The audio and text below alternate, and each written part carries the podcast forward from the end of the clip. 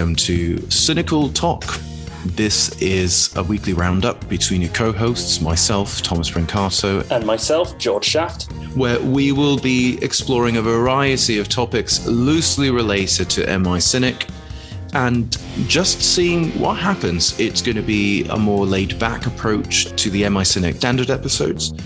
And it is a chance for me and George to sound off a little bit more on our own hot takes on our own opinions and the beauty of conversation.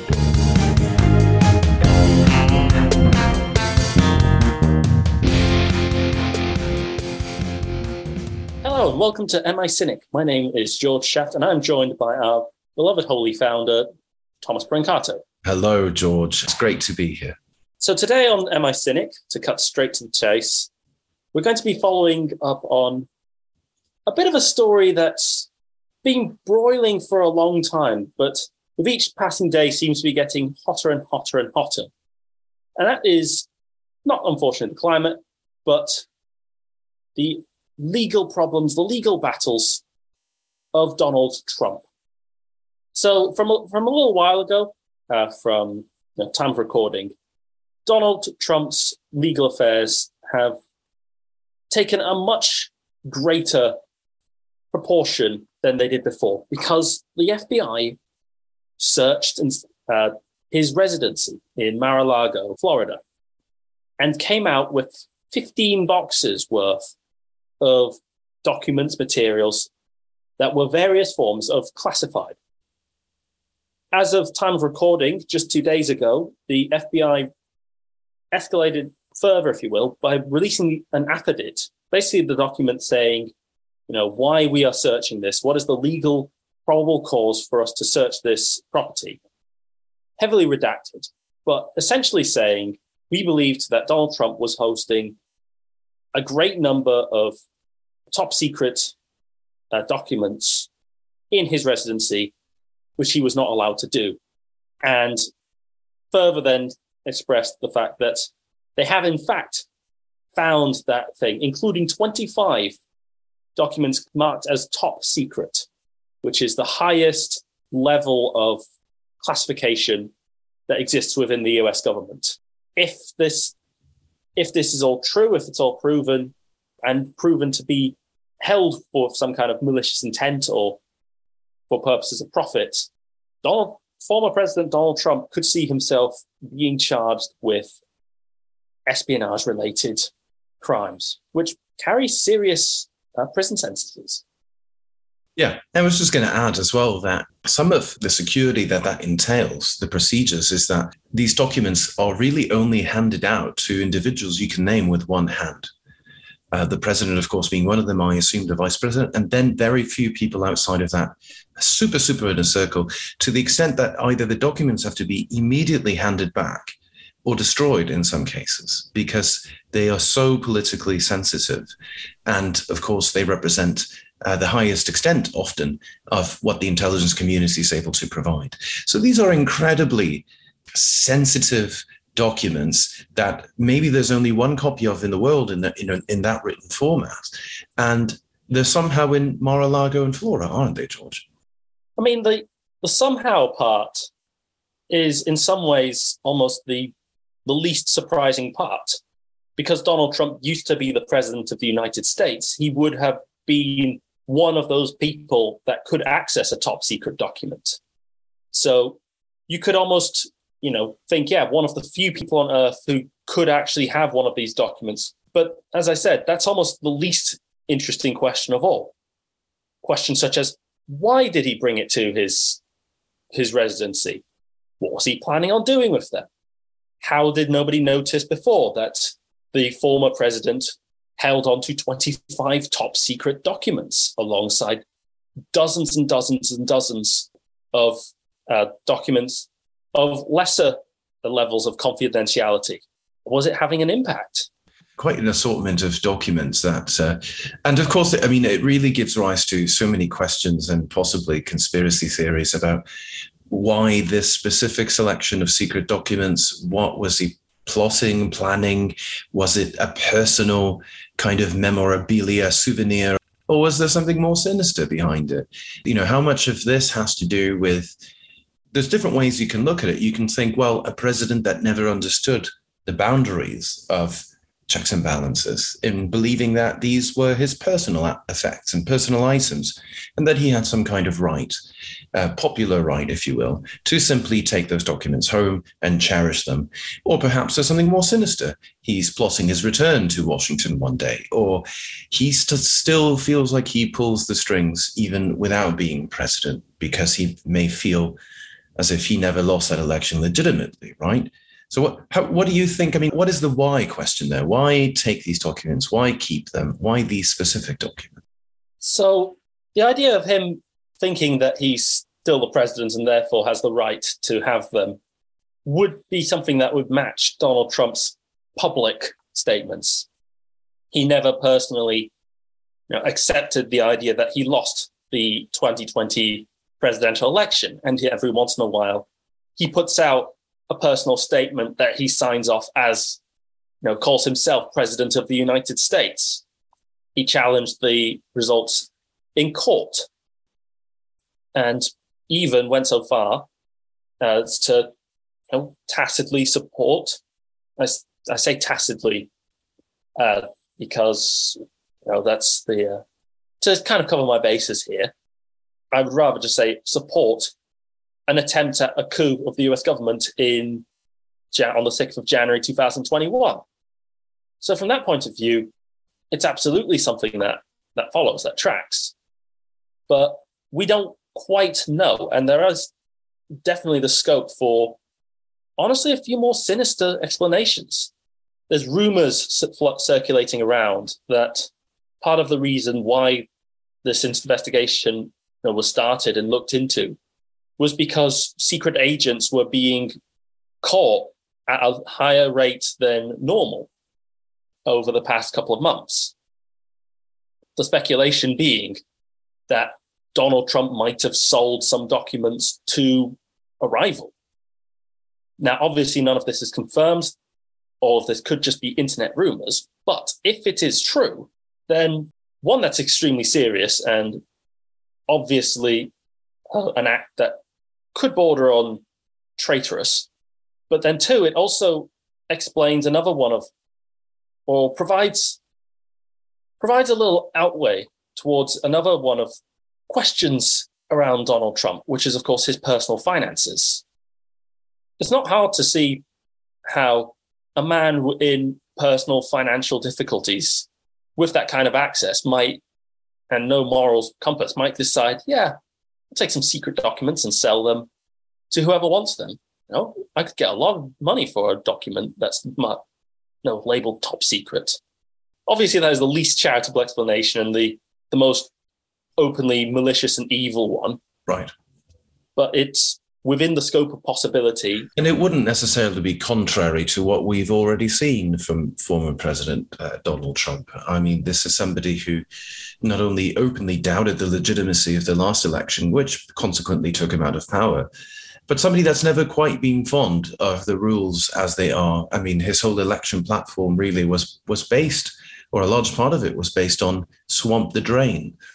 And I think his supporter base is very much uh, rallied by this this sensation that things are not fair and therefore not legitimate, not valid, and it's it's fine to to mend the rules and to and to take one where you can. And so it's it's really a powder keg this because not only are you right to point out there could it could be an insurrection, a, a type of treason, high treason of selling these documents off. I think the best of cases we're just looking for financial gain, as you've as you've mentioned. A more sinister yet uh, alternative could be that Donald Trump is is using key documents, key state secrets, in order to boost his chances of success for the next election, to win over critical and crucial senators and such. And so, and that leads to it's obvious the implications of that the threats to democracy, which of course Donald Trump is not a stranger of. I mean, he has been accused of being an enemy of democracy from from before his first day in office. Um, but what do you what do you see, George, as the I mean, has this distanced Donald Trump from his, uh, you know, previously sizable support base, which shrugged off every every kind of uh, play uh, card in the book that we thought would normally shrug off those as uh, or has it rallied them? How, how do you think he stands as a, as a result of this, and especially in light to the next elections? Not that much change, uh, from what I can tell. Uh, you look at the sort of the spaces of you know r slash the Donald, and they think it's yet another one of those you know cases of their man being pursued for you know being their man and you know sticking it to the to the system, whatever publicly, Donald Trump still enjoys support. Just yesterday, from time of recording, uh, Senator Lindsey Graham, in fact, went on television and said that if Donald Trump was arrested, you know, over this, you know, if he was prosecuted uh, for mishandling classified information, he said there will be riots. Uh, and then Donald Trump retweeted the clip. So it's evidently from at least the you know, the narrow support base, the, the core believers, they've not changed whatsoever with this. They just see it as yet another, uh, you know, attack on their man. Yet desperate, wouldn't you say, George, about using almost it's a fear tactic, saying, well, you know, don't arrest me because otherwise there'll be riots. And it seems like a, a, it's already a long streak of Donald Trump and his campaign team always seem to be responding as recovery shots right? In, in, so for example in squash you, you shoot a normal ball and then the other player who might not be so advantaged or have an awkward position you shoot a recovery shot.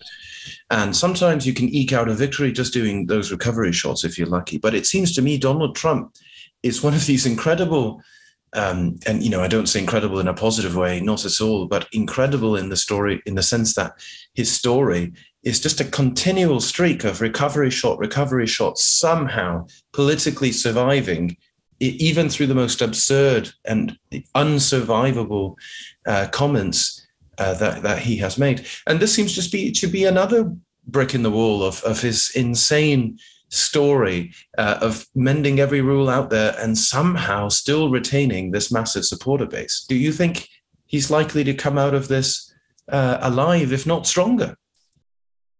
Potentially. Uh, Donald Trump had been falling a bit out of the limelight as of recent years, as is normal for someone who is no longer the president of the United States. But, well, we're talking about him now. He's back in the limelight, reminds people that he exists and that he very much is intent on running again for president come 2024. As for the recovery shots, that's been his life for a long time. That was basically the story of his presidency.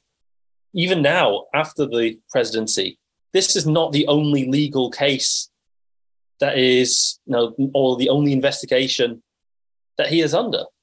He is also, don't forget, being investigated in Georgia over his over you know allegations of illegal attempts to overturn the state's election results in 2020.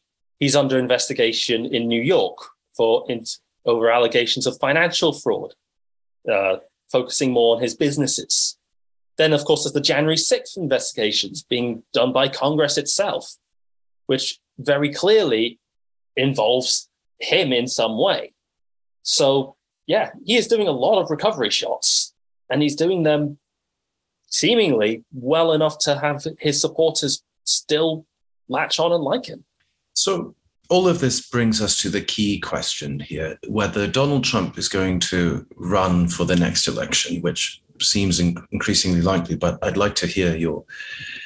Your, your thoughts on that. And of course, when that election comes around, whether this litany, this mountain of insane and absurd criminal behavior is eventually going to catch up to him.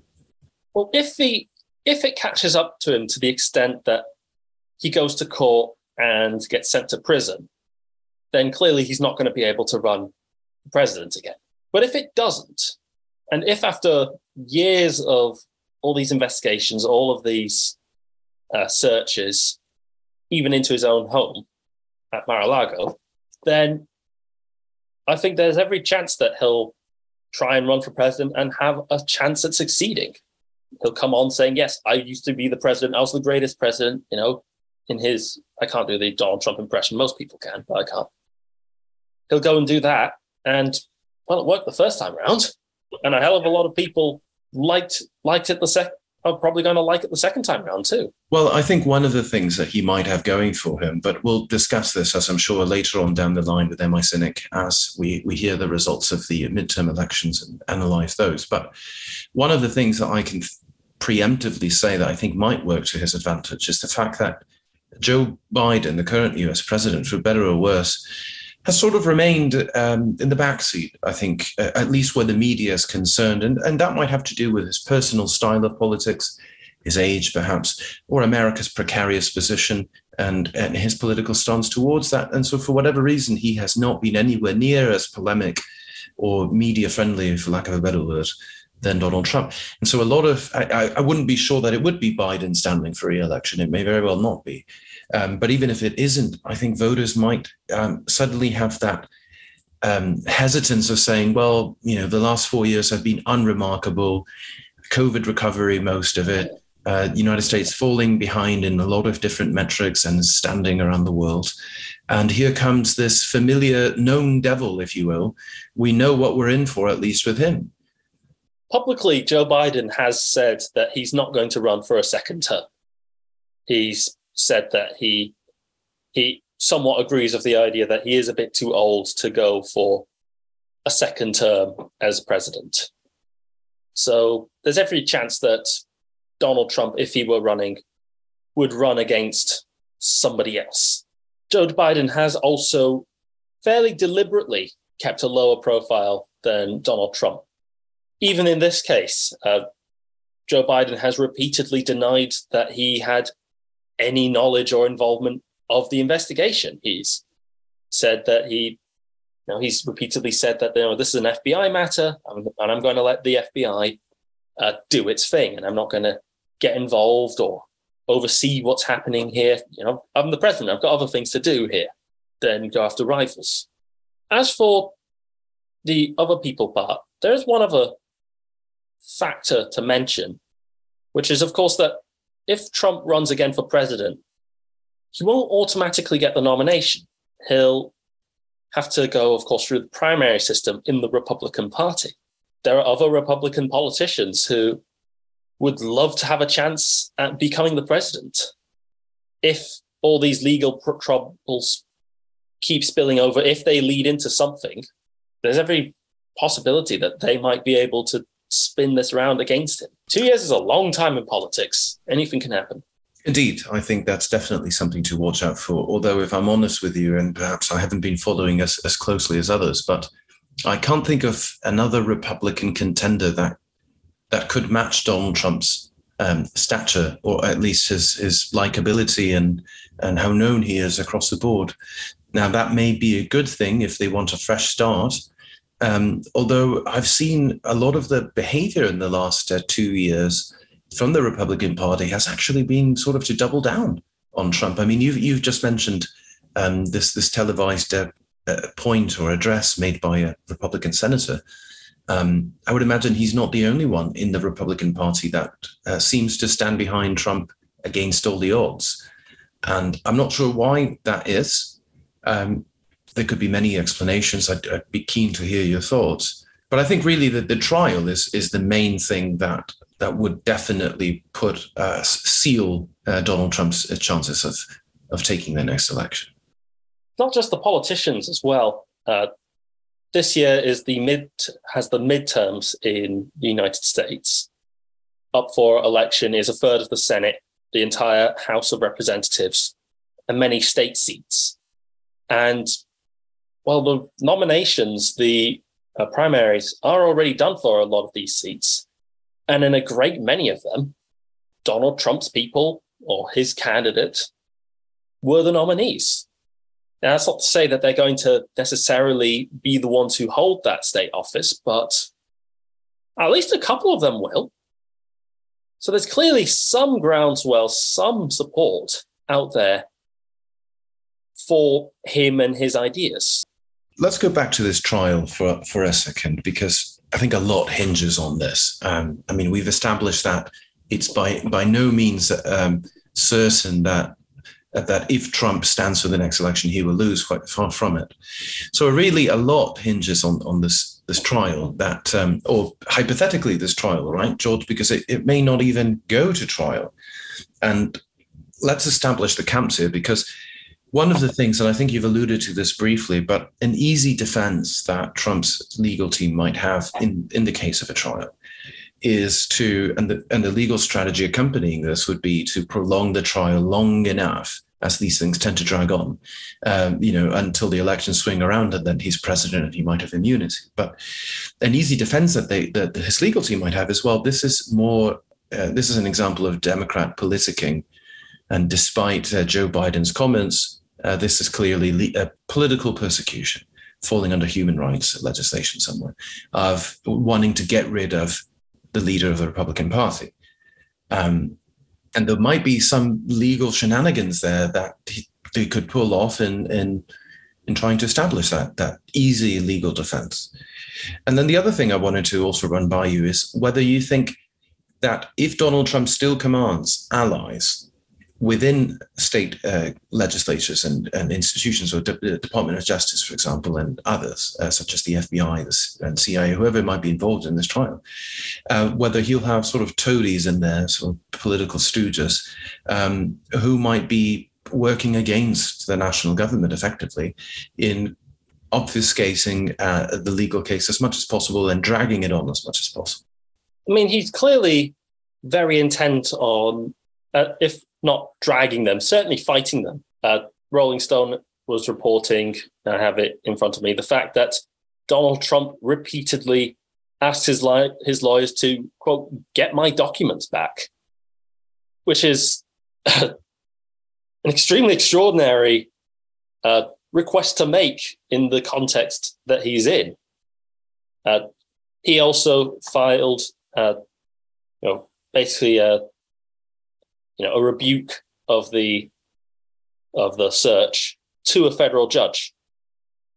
The wrong federal judge, uh, not the one that actually was involved in the case.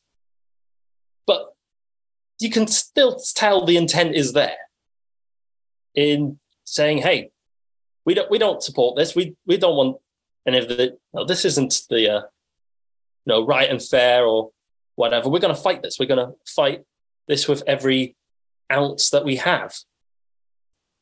Whether it will work or not is a different question. The government's, uh, you know, the Joe Biden's administration is in a difficult place in a sense because they've got the big fish in the net now, so to speak. But he commands millions of supporters at home, um, you know, who comprise the, the main political opposition. And so, pretty much anything they do could very easily be misconstrued as um, essentially crossing the lines and politically interfering with the opposing party, which, of course, is, is contrary to, to basic democratic norms. Uh, and so, the Republicans who are who are not strangers to throwing around smears you know they're going to use every card in the book because now it in a way it's no, no longer just Trump's in trouble. But this might have actually rallied the, the Republican base and the Republican senior leadership towards thinking, okay, if we win this case publicly, or if we delay and obfuscate it long enough that the government is seen to fail, um, you know, then this could really showcase us as a strong, powerful, resilient, no holds bar, we don't care about the rules, kind of a, a strong man position that that seems to work in favor of Trump politically. And I don't see anything that to disagree with in all of that. You're just correct. It's really a coin flip in a sense. I, I don't know how this will develop. It's, um, of course, the, the world's eyes, not just the United States' eyes, are on this. One thing that I do worry about, and this is mirrored uh, in an article that I, have read that which came out recently in The Atlantic by Jonathan Rauch. And it's um, summarizing it very quickly for, for listeners today. Um, it's worried about the Republican Party taking cues from Viktor Orban's successes in, in Hungary and comparing the, the decline of US institutions and democracy essentially uh, because of uh, what Trump has done um, while uh, president, but also if this trial was to fail, um, then this would have an, a deteriorating effect as well, and bringing the United States closer in line to what Hungary is this kind of illiberal democracy where the rules are no longer um, sort of what, what holds the whole ship together. And I have to say, I, I think I agree with, with the author here, and also very worried that, you know, we've descended to a stage where even uh, you know, one could even consider this happening a former president holding top state, state secrets and potentially being held to court for them, but also being very unsure about whether that trial would even go ahead or let alone succeed because of the, the enormity of the weight that Donald Trump has. I mean, I think that speaks to um, the, the low status that the, the rule of law has in the United States currently in the hearts and minds of the people. And also, if the trial was to go ahead and not succeed for any reason or delayed long enough, or lo and behold, if Donald Trump was to win the next election, you know, what does that what does that mean for uh, democracy as we know it? All of it put together, I think, does show a very damning picture at the moment of how the U.S. you know legal and political system has been going. Now, the fact that someone pretty openly destructive and narcissistic about about the whole thing, about the whole politics and what it means, really just shows that a lot of people just don't believe in the rules anymore. If you're willing to go, yeah, this guy is clearly a maniac who doesn't care about anything except himself, but you know he's promising to change things. I'll, I'll support this, and then also support him through his many, many legal problems, eh, you know, both during and after the presidency, then what does that say about the system itself that so many millions are willing to discard it in favor of someone like Mr. Trump? It's it seems pretty clear that something is broken and it desperately needs a fix. It does. At the very least. I agree with you. I mean, and do you know who agrees with you too? Freedom House the seminal institution which publishes ranking on the, the freedom of countries around the world. And the United States, in, in the last, uh, during the four years of uh, Donald Trump's presidency, went from free to partly free. That's how Jonathan Rauch's article ends. And um, that is a damning verdict. And it agrees with what you're saying. And, uh, you know, whether it's not about whether we support or not support Donald Trump, uh, much less try to convince listeners here today. And, and, and, in fact, I have avoided the subject of Donald Trump here in MI Cynic and in Cynical Talk uh, as much as possible, partly because there's just so much to talk about uh, and of how important a, president is and how difficult it is to to do the autobiographical uh, sort of narrative, but also because it's it's there. He's a very polemic figure, um, and it's easy to rile up or offend or his supporters or detractors uh, which is really going against the spirit of what we're trying to achieve here, which is an informative take. But it seems like Donald Trump is one of these impossible subjects that uh, you can't approach it uh, e- even from a rational standpoint, uh, because it seems everything he does and says is is against reason in some form, and so it's difficult to speak about. But in this instance, I think it's the same thing all over again. It's um, you know it's it's never clear cut. It's never a case of you committed a felony or high treason even uh, against the Espionage Act. Okay, there's consequences for that. Uh, you know you go you, you face the punishment, and it's beyond politics. But it seems that Donald Trump has one of the things that he's accomplished as president, and not just him, but the Republican Party and, and even the Democrat Party, the American political country I think one thing from an outside perspective, from, from a British perspective, looking outwards, it seems that what's really the only the only body that's really lost here is the, as I said, the, the rule of law and things that used to be outside the boundary of politics. It, it's all included now. Everything is up for grabs. Everything is debatable. Everything is a point to be scored, and there's there's no more innocent bystander anymore, and and it's worrying neutrality doesn't exist in a two party system. And the US has been a two party system for a long time now. But what happens when one party goes nuts? That's what we've been seeing over the past couple of years, arguably both parties. And the results of it, well, it's a developing story. We don't know whether he's going to be charged with you know, any crimes relating to the documents, or if, or even if he'll permanently not get them back. But I, for one, will be watching the story. I mean, I doubt he hasn't taken photocopies of them or keeps them in a PDF in an unsecured pen drive somewhere, um, perhaps in his kitchen beside the toaster. I mean, I, I, don't think Donald Trump strikes me as the most tech savvy of individuals.